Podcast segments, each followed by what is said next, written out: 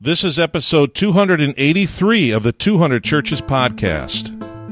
You know, to ask yourself the question, would you want to go to your church? Yeah. I mean, you know, Right. I've, I've heard pastors actually say, I don't think I'd want to go to my church. I understand being the small church pastor and not having a whole lot of resources. You know, your Yeah. building is subpar. You feel like your people are subpar. You might even think that you're subpar. But the truth is, you really can create an environment that is worth people coming into. Welcome to the 200 Churches podcast, where every Wednesday we produce a legit episode of ministry encouragement for pastors of small churches. Now, here are two guys who have been encouraging thousands of pastors all around the world for five years. Good friends, pastors, and podcast partners, Jeff and Johnny. This is the 200 Churches podcast. My name is Johnny Craig, and I am here at the digital desk with my friend and colleague and better looking partner, The Reverend Katie. the Right Reverend Katie, I think. That sounds good. Well, usually I'm right. Sometimes I'm left. Ooh. There you go. How you doing, Johnny? it. I'm doing good, man. I'm sitting here in the middle of a thunderstorm right now, so if the internet blinks out, I apologize. It's it's really booming out there. You talk about the weather or the fact that your kids aren't put to bed yet? uh, both, both, both of those Thunderstorm. Well, Johnny, this episode you were not on, unfortunately. Classic. Uh, but Dave Jacobs is on, so he makes up for Yeah. you and me, and I just play a bit part. But we uh, we took listener questions, listener questions that were also small church pastor Facebook group member questions. Yes, that's awesome. That's uh that's quite the group. Last week I think it was I joked around that it's about like herding cats. It's a great source of encouragement I know for for pastors. Here's the funny thing: when we got on the line together last week to record Yeah. this, he said, "He said, hang on a second, Jeff. I'm taking care of a problem. He's protecting the sheep. He's protecting the rest of us." Well, I'm glad Dave came on uh, the podcast. Dave, oh man, he's classic. Dave's been with us so long. It's classic stuff. He's got good answers, and I think that there's a common refrain in this episode. Uh, we'll deal with it at the end. I don't want to uh, spoil But, thi- anything. but this is part one. This is part one because that's Dave and I right. talked for about 70 minutes. And uh, nobody's going to listen to all 70 minutes. So we're just going to do part one this week. Part one, it might be next week or we might save it for a week or two uh, down the line. And But we'll get back to part two. But here's part one of uh, the Q&A with uh, Dave Jacobs and myself. Dave Jacobs, it is very, very good to finally have you back on the podcast. We, we have missed you for many months, I think. It's been a long time. Is there any like reason behind it? Should I feel insecure or is it just coincidence? I think it's a life clutter. Life clutter. Life clutter. yeah, you know, I'm I'm busy, Johnny's busy, we're not together anymore. We're just flying through life by the seat of our pants right now. We'd like to say that we've got everything all ordered, you know, organized in our lives, and you know, for the most part, we do. But the podcast takes a back seat to our families and our ministries. There you go. And our guests take a seat right behind the podcast, I think. so You guys have gone through some pretty significant changes. I mean, Yeah. it, it makes sense to me that it, there'd be a season of just kind of adjusting and kind of getting your rhythm back. Yeah, there's been significant things happening in my family, in Johnny's Okay. family, and then in our church situations, you know, our ministries. And really, the only constant has been the podcast for the past, oh, five and a half years now. And it has traveled with us through all kinds of life changes. And, uh, but it's been, it's continues to be fun. Just got another email yesterday uh, from a guy named Tom, uh, just sharing, you know, the blessing that the podcast is in his life and the encouragement that it is. He said he particularly likes the guests who have not written books, not spoke at conferences. you know, they don't have websites. He says these people actually speak his language. He understands their, he understands them, and they're encouraging Yeah. to him. And it's exactly why we know- do that. You know, one uh, that I just recently experienced, I, I've got a, a whole new round of uh, pastors that I'm coaching.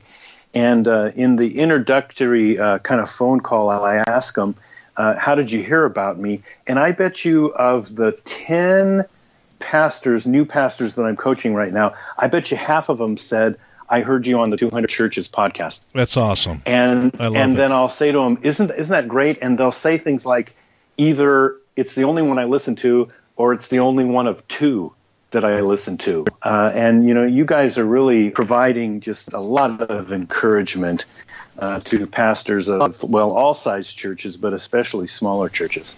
Yeah, and, you know, we couldn't do it without people like you, you know, without week after week uh, getting guests. It's, this is really interesting. Recently, I was on a flight out of Chicago to Des Moines. Okay.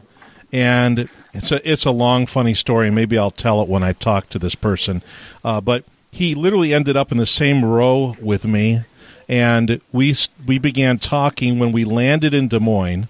We spoke okay. we spoke during the taxi to the gate, and I realized that I had just seen his story on some video shared on Facebook, and we talked about it. And I said. Uh, I said, "So where do you live?" And he said, uh, "West Palm Beach." And I okay. said, "Well, what are you doing here?" He said, "Well, my well, my dad lives here." Turns out his dad lives in Des Moines. His dad works a right. mile from my house at a community college. And oh, that's crazy. And so I talked to the guy and I said, you know what? I'd really like you to come on our podcast and share your story and talk to small church pastors about how they can minister to people in your situation. And he right. said, you know, I'd be happy to do that. So that then right away, I I messaged his father on Facebook and I said, "Hey, I met your son on the plane. I hear you work just in my town, just down the street from me. How about we get together for lunch? So he right. and I had lunch last week, and I said, so. Wow. Your your son's story is also your story, but you have it from a very different perspective. I, I'd love to have you on the podcast and have you share with pastors of smaller churches how they can minister to somebody who's in a situation like yours. And he said, Right. I'd love to do that. So he's going to come literally to my house, to the luxurious and opulent podcast yes. studio we're going to get a father son, two different episodes, two perspectives, but both speaking into if you're a small church pastor and you come upon a situation like this in a family, what's the best? Right. What kind of ministry do these folks need? This guy's been featured on, I think, Good Morning America and People Magazine oh and all kinds of stuff.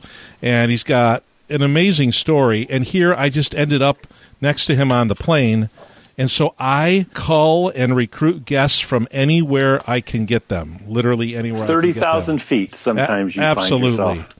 That's uh, absolutely. no, nothing is too hard for our listeners. We hey. will go to know uh, everything is, is open to us. I was sitting I was sitting in the Cubs restaurant at the Chicago airport where I like to go when I have a like a two three hour layover, and I'm watching people walking in and out, and I'm thinking to myself, how many people here would make great podcast guests if I could if I only knew and if I could only you know yeah. grab one. And I was praying, you know, God, you, you know, help me to connect with the right people. Yeah, and, and I didn't I didn't yeah. know it was when I would get on the plane that he would.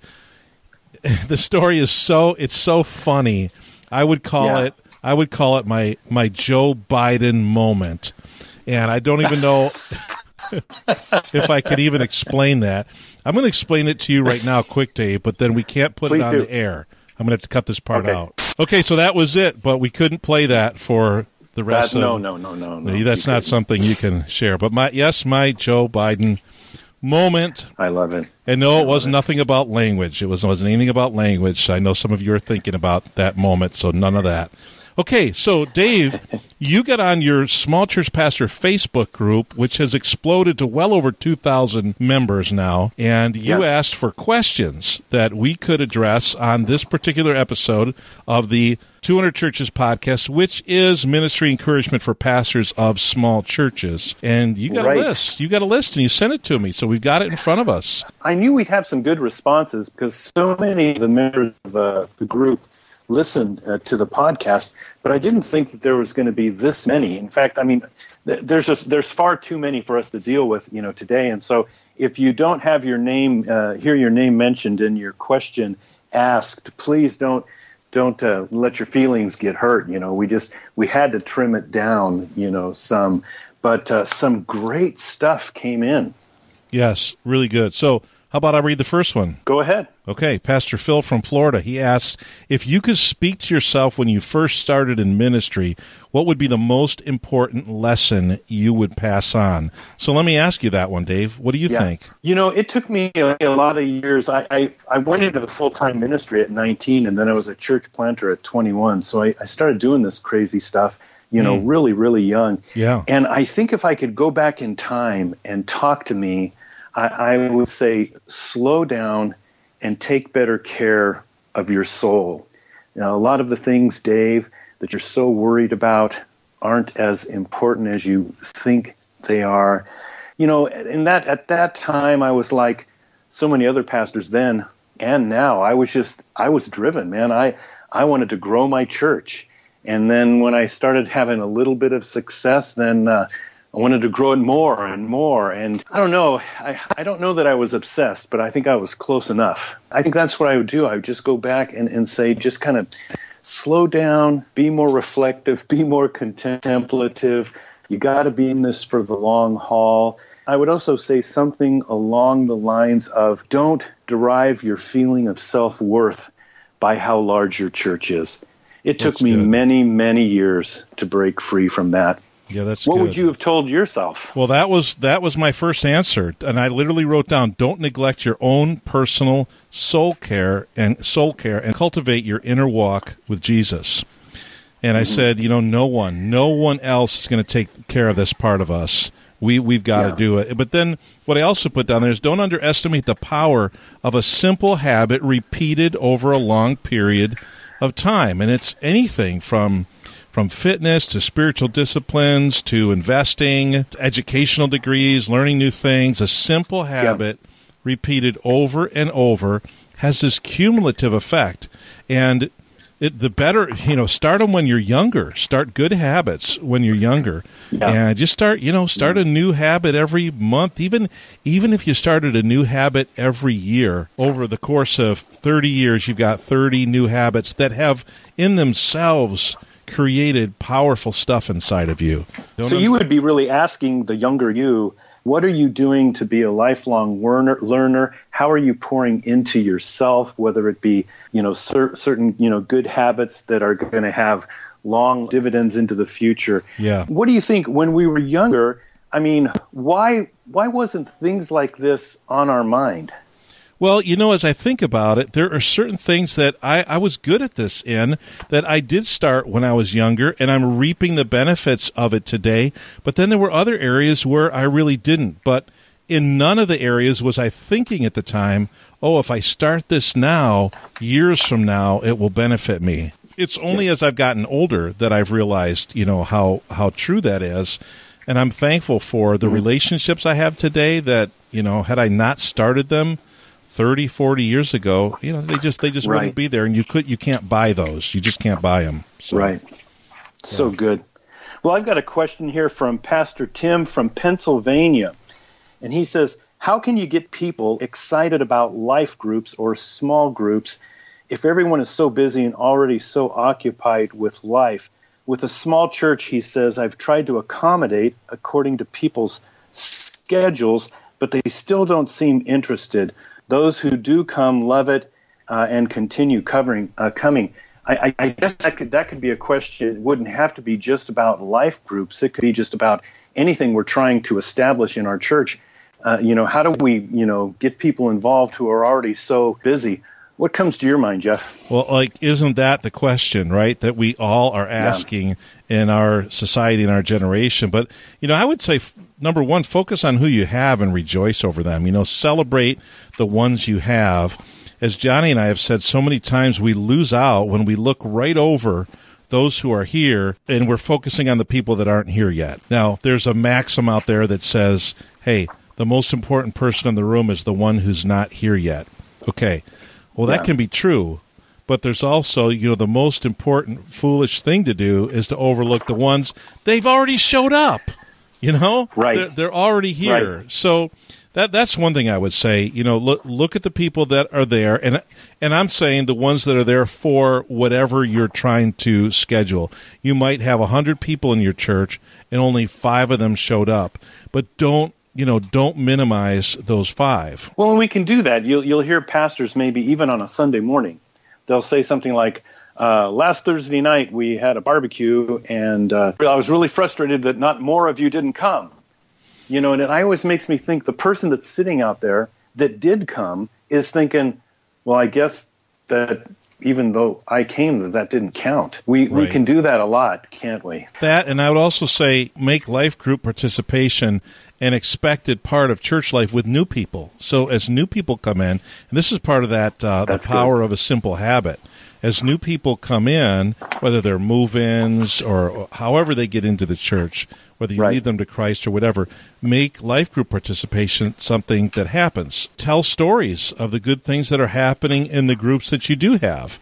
Keep trumpeting that news week after week. Be involved yourself in those groups, and you could you could start new groups and then hand them off. And this can be Yeah, that's this good. could be slow and hard work. It is to delegate and to train another small group leader, but it's so worth it. You change the culture by expecting the right things and then affirming them and then feeding the right things, you know, so you, you, your training time, your budget, your platform time uh, would go into talking about sharing, funding small group ministry, celebrating Yes. the right things, rewarding the right things, and the right things here being whatever it is you're trying to get your people involved in. You really have to be Yeah. pointing to it all the time.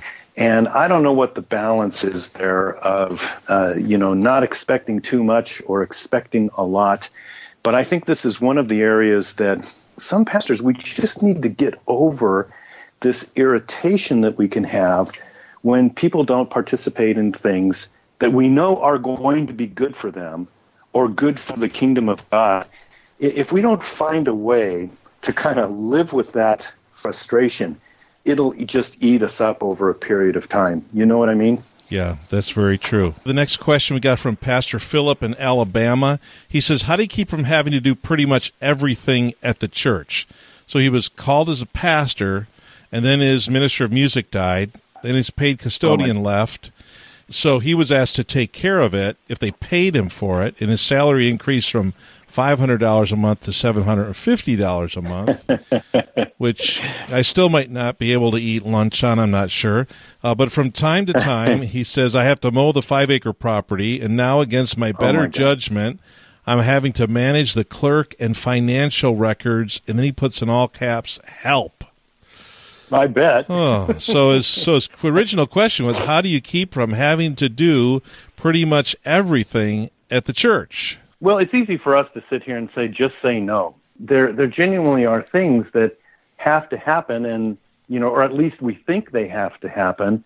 I, but I, I think there is some truth in just saying, you know, you're going to be as busy as you allow yourself to be made busy, and it might not be popular. You might not, uh, you might make some enemies, but at some point we have to tell people that have exp- you know that uh, want us to take on more and more responsibilities. We have to be brave enough to say, you know, I can't take on anything else, and if I do, other things that are more important to me are are going to suffer. This question from Philip begs another question. You know, uh, as a pastor, you know, do we do as much? Uh, uh, do we do everything within our power to really recruit volunteers? Have we really exhausted all the other people in our church that could help out, that could take on some of these things. You know, sometimes pastors think they'll tell me, you know, well, I, everybody else is, is already overcommitted. But when I begin to work with them, they they sometimes discover that not as many people are overly committed as they initially thought was the case. So this really brings up for me, I don't know about you, but a lot of issues of working with volunteers, recruiting volunteers, the need to to say no which is really, really hard for pastors. What comes to your mind? Yeah, well, that was the first thing that came to my mind. To directly answer his question is, you know, you just you do you have to say no. You say you say, "Let me show you how to do this." Or you say, Okay. "I won't be doing this as of and, you know, fill in the date." But it's it's obvious that his church income is not his primary income. So Yep. I, I would say to him, remember, you don't have to do anything at the church. Uh, what are you going to lose? Seven hundred fifty dollars a month. Sometimes you have to let reality show, like right out in the open. So the lawn isn't Yeah. mowed. Uh, there's there's no music this week. We're just going to do a, a Bible study. The bathrooms they just didn't get cleaned.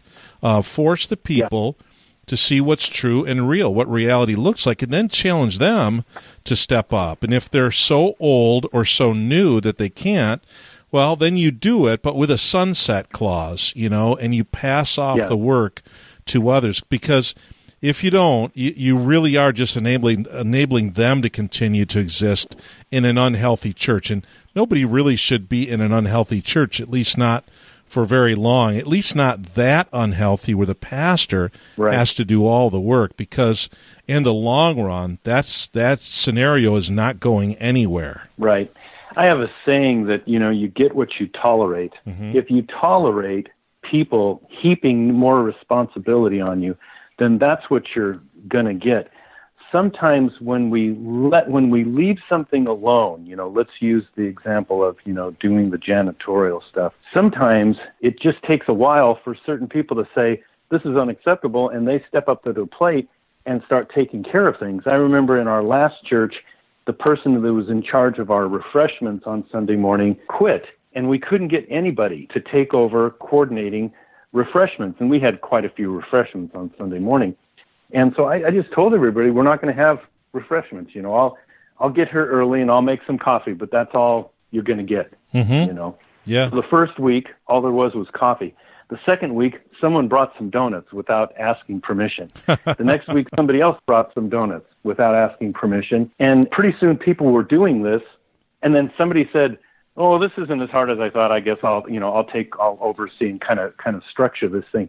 And see, it, it kind of took care of itself. But I had to be willing to not have any goodies on Sunday morning, which we'd had a bit of a reputation of having great food on Sunday morning. So it was it was no simple thing. yeah, it was pretty shocking when there was nothing there. Pastor Floyd from Pittsburgh. I was just in Pittsburgh uh, in uh, May. Spoke at a pastors' conference there. Had a great time. Cool. Uh, Floyd says, since so much time is devoted to doing so many things because there are so few volunteers in a small church, how does one choose the best way to connect with the community as a whole? He said, I'm not talking about my, my church community, but uh, the community in which the church is located. He said, since our children are grown and not in the school system, what are some other options? What comes to your mind, Jeff? Boy, you know, Floyd, by the way, there's a pattern developing here, Dave, even with just a couple questions, right? That the pastor's Yeah. busy and there's not that many volunteers, and that's true in the smaller church. But Floyd, you really should read Re- Reggie McNeal's book, Kingdom Collaborators. Reggie Wow. McNeal, Kingdom Collaborators. Uh, it's called Eight Signature Practices of Leaders Who Turn the World Upside Down he talks about this exact thing and he talks about how to get involved in the community and what a pastor even a small church pastor by himself can do to get involved in the community and then he talks about it he's on our podcast on episodes 268 and 271 so not that long Nice. ago uh, we we started recording with him, and then and then technology broke down, so we didn't get it all, and I had to go come Okay. back to it. So episode two sixty eight and two seventy one, he talks exactly about this, and then there are other people who are inspiring in this area. Uh, a guy named Shell Zellweger on episode two eleven. He's I mean, listen to him just for his name, if nothing else uh, episode 211 and Lori Harris on episode 190. I just thought of these people who really talked about how to get invested into the community as uh, as a small church pastor. Other than that, you just get involved in the lives of people and you put I think you do this. I think you have to put community events and volunteer opportunities, etc., things like that.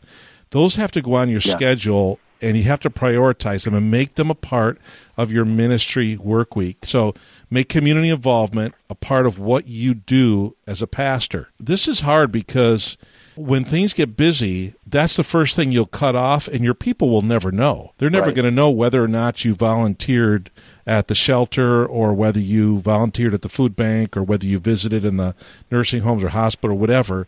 They're never going to know whether you Yeah. did that or not. But you have to make that a priority on your schedule. Honestly, I know how hard that is because we live in a time when, my goodness, we are all, we have way too many opportunities to do stuff. And we've just got to be so hyper and super selective, or else we get overwhelmed. So, the Right. bottom line is if you're really committed to connecting with your community, you'll do whatever it takes. And I would just say put it on the schedule and make it, give it high priority, and don't let lesser things bump it off. You might have to say no to some church things Right. in order to free up time to commit to something in the community and, and then uh, to make sure you're not overextending yourself. And that's and that's You why know, I say consider that as a church thing. Just consider that Yeah, as church yeah. work. You're right. You know, we're seeing a little bit of some patterns here that you know if if we want to if we want to avoid being overextended, we might have to cut back on some things that are church related so we could be out there. Plus, I think somehow we have to have a, long term plan of re educating the people that it's not my job as the pastor to make all these connections in the community. I, I, I think that it's I think it's something that a pastor should do, but there can be a mentality in some churches that pastor, that's your job. It's your job to grow the church. It's your job to Right. be out there. Yeah. And we, we have to say, no, it's all of our jobs to be out there. I will do my part, but it's only part.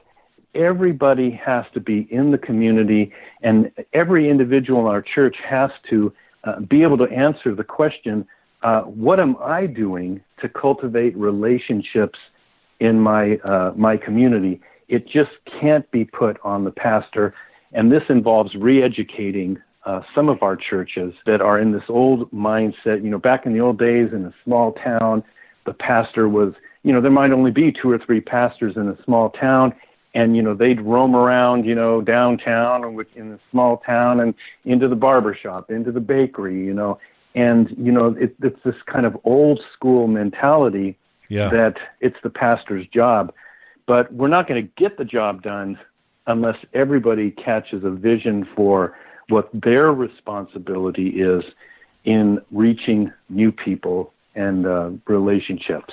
That is a great segue into this next question. Uh, Pastor Don Okay. from Wisconsin. Now, not Pastor Don, but Pastor Dawn from Wisconsin said, "How can yeah. we how can we convince people to make regular church attendance a priority?" My thought on that was, I say I say guilt and shame them. That's well, what I that's that's always your first. Yeah, it's your first go to. That's right. Yeah. is guilt and shame, condemnation, you know, That's threat, right, that's threats. But my first thought, would I, I would challenge if that is, I'd, I'd challenge the fact that if that is the goal, is regular church attendance the goal? And then I'm looking at that question: How can we convince people to make regular church attendance a priority? And I'm thinking maybe the better question is: How can we convince people that they are the church? Period. So if Yeah. they're the church, then the church gathers. You know, the church needs the other parts of the body, need the other parts of the body. So, what is the goal, or what are the goals a church needs to have to make disciples? Uh, I I would say Right. is is it to attend church regularly, or are there other goals? Are there other objectives that a church should have to make disciples? Because the world has changed drastically. Culture has Yes. changed drastically, at least here in North America. And we need to engage people outside of the Sunday morning worship hour. And we need to engage them as much as possible. And another thing I was thinking is why do we want people to attend quote unquote church? Why do we want them Okay. To attend a service? Is it to give? Well, they don't need to attend to give anymore. They don't have to do that. Is it to serve or they can serve as the church anywhere? Is it just to take up space so we're not preaching to an empty room? I mean, why do we want them there and what do we want for them when they come? One of the things that I'm I'm facing, you know, in my ministry is make attending worth it.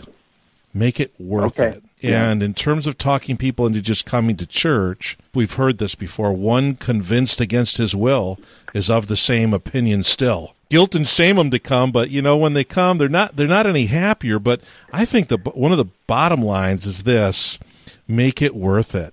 You know, make Sunday Right. gatherings worth it. And I, Right. and I don't mean make it entertainment and it's all about them. It's not. But when we make it worth it, then when they come, somehow they're going to they're going to contribute as well.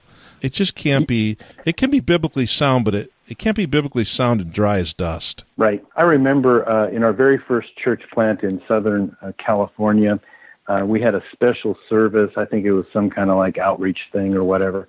But uh, it was during the summer, and a large percentage of my uh, my leadership team they weren't in church. Not only was it they weren't in church, but they weren't in church for a special Sunday. I remember I was just so mad. I don't know how I got through the service. You know, I kind of put on the smiley face, but when yeah. Ellen and the kids piled into our station wagon and were driving home. Now, keep in mind at this time, I think I think I was like 23 and Ellen was like 21 or something because we planted when we were real, really young. And I remember driving home saying to Ellen, I can't believe that, you know, more people weren't at this service. And, and what really bugs me is some of them were my leaders. I said, don't they know I'm trying to do something here? And Ellen, this 21 year old pastor's wife said, no, Dave, they don't get it. And don't you get it that no one in this church is ever going to be as into it as you are. If you don't accept that, you're going to drive me crazy, you're going to drive yourself crazy, and you're going to drive your leaders crazy. And I, w- I would not and have taken thing, that too well at that time. I wouldn't have. Uh, you know, I, I almost didn't, but I was saying, you know, she's right. And it was like a truth that stuck with me the rest of my career as a pastor. They're never going to be as into it as you are. And if we keep expecting our people to be as into Sunday morning attendance as we are, we're just setting ourselves up for frustration. I'm not, I guess, suggesting that we downplay Sunday morning attendance and consistency. I just think it's a battle we're not going to win. But I like what you say, you know, to ask yourself the question would you want to go to your church? Yeah. I mean, you know, right. I've, I've heard pastors actually say, I don't think I'd want to go to my church. I understand being the small church pastor and not having a whole lot of resources. And, you know, your yeah. building is subpar. You feel like your people are subpar. You might even think that you're subpar.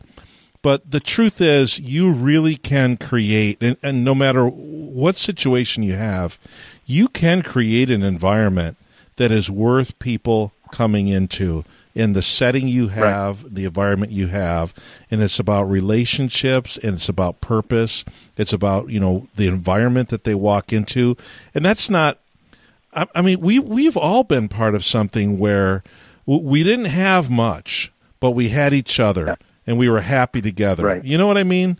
And you right. you really can create that. It's about it's about attitude. It's about spirit. It's about relationships. So don't think that you know you're doomed and you can't until you get a new building or a new group of people. Right. Well, in some churches, smaller churches, they are actually it's easier for them to create that family atmosphere that is attractive because they're not dealing with 100, 200, 300 people.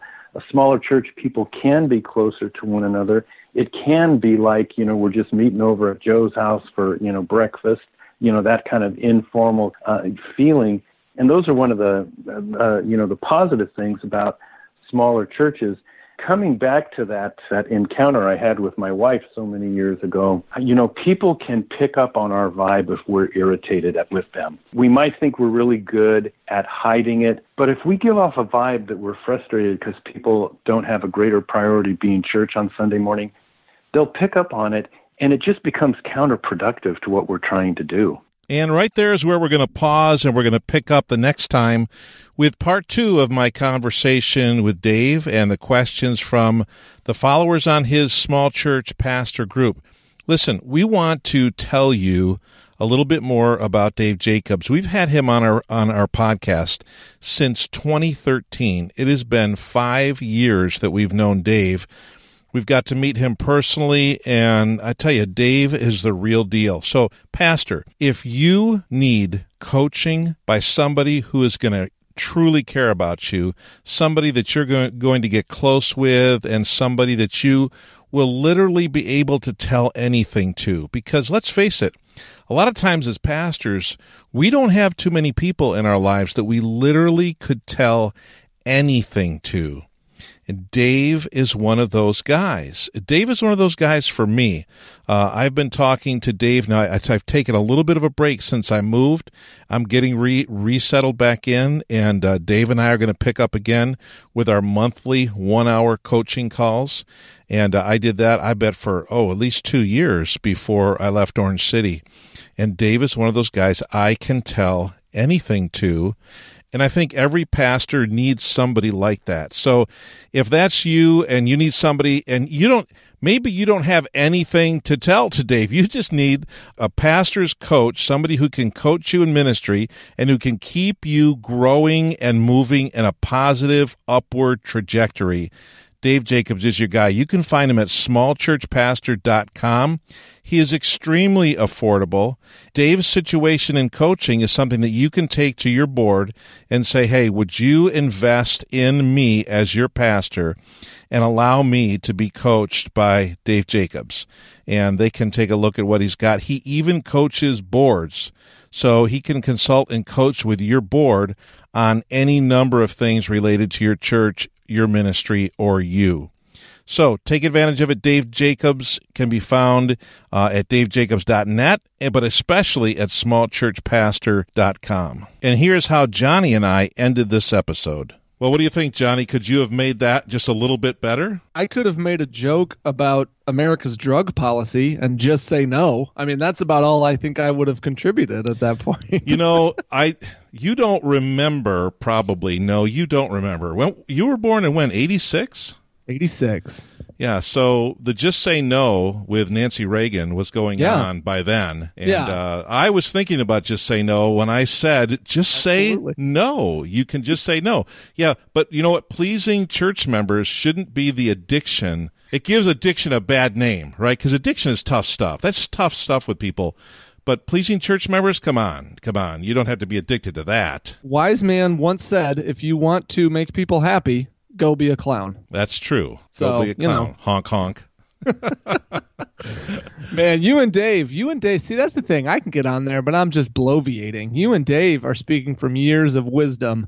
Uh, I still have many of these issues in front of me, you know? So you true. and Dave have been through it and can speak from a wealth of knowledge about, yeah, how it is to deal with people and we love dealing with people. That's why we're pastors. But the challenges that sometimes come with that, especially in a small church. So, a great job by you and Dave. I look forward to part two and catching the rest of those. But yeah, for now, pull a Nancy Reagan and just say no.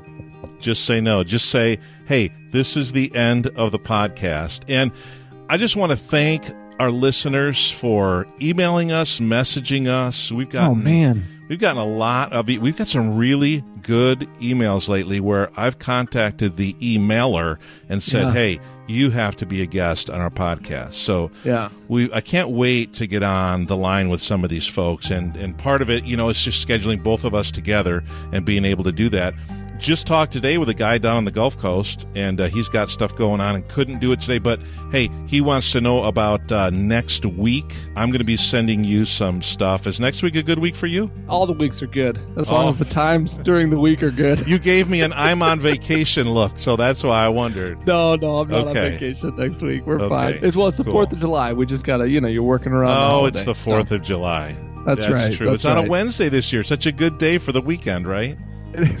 right. Wasn't it? It seems like it was just on a Wednesday two years ago, and then two years before that. Well, I I always celebrate it on a Wednesday, no matter what day it falls. it so. doesn't really work that way, but that's okay.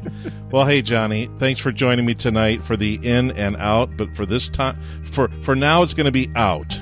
There and we're going to catch you next week on the 200 Churches podcast. We hope you've been encouraged and inspired by this episode of the 200 Churches podcast. If you haven't already, subscribe at 200churches.com and to access every one of our hundreds of past episodes, go to 200churches.com slash podcast. You can count on us to be back next Wednesday with yet another brand new awesome episode recorded specifically for small church pastors just like you. So until next week, may God bless you as you lead and love the people in your 200 church. All right, man. Thanks for your. Uh, where's, thanks where's for Joe? Is Joe still up? You want to see him? Yeah.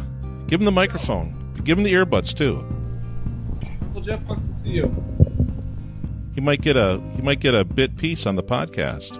Oh, Asher wants to see you too.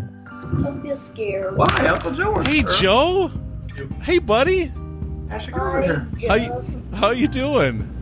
Good. Look at look at how old you are now, man. Are- are Yeah, you- I'm seven and a half. you're seven and a half. Yay. You know, you're not seven and a half. You're almost eight. Because July, August, two more months, you're going to be eight. Yeah, in the other August, I'm going in second grade.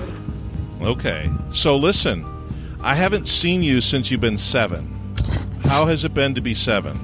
Good. It's a good year? Seven's a good year, isn't it? Yeah, it is. Yeah, it is. That's good. You got you, uh, Joe's birthday party. You should come up for that. Oh, when it when is oh Well, I'll invite you when it happens.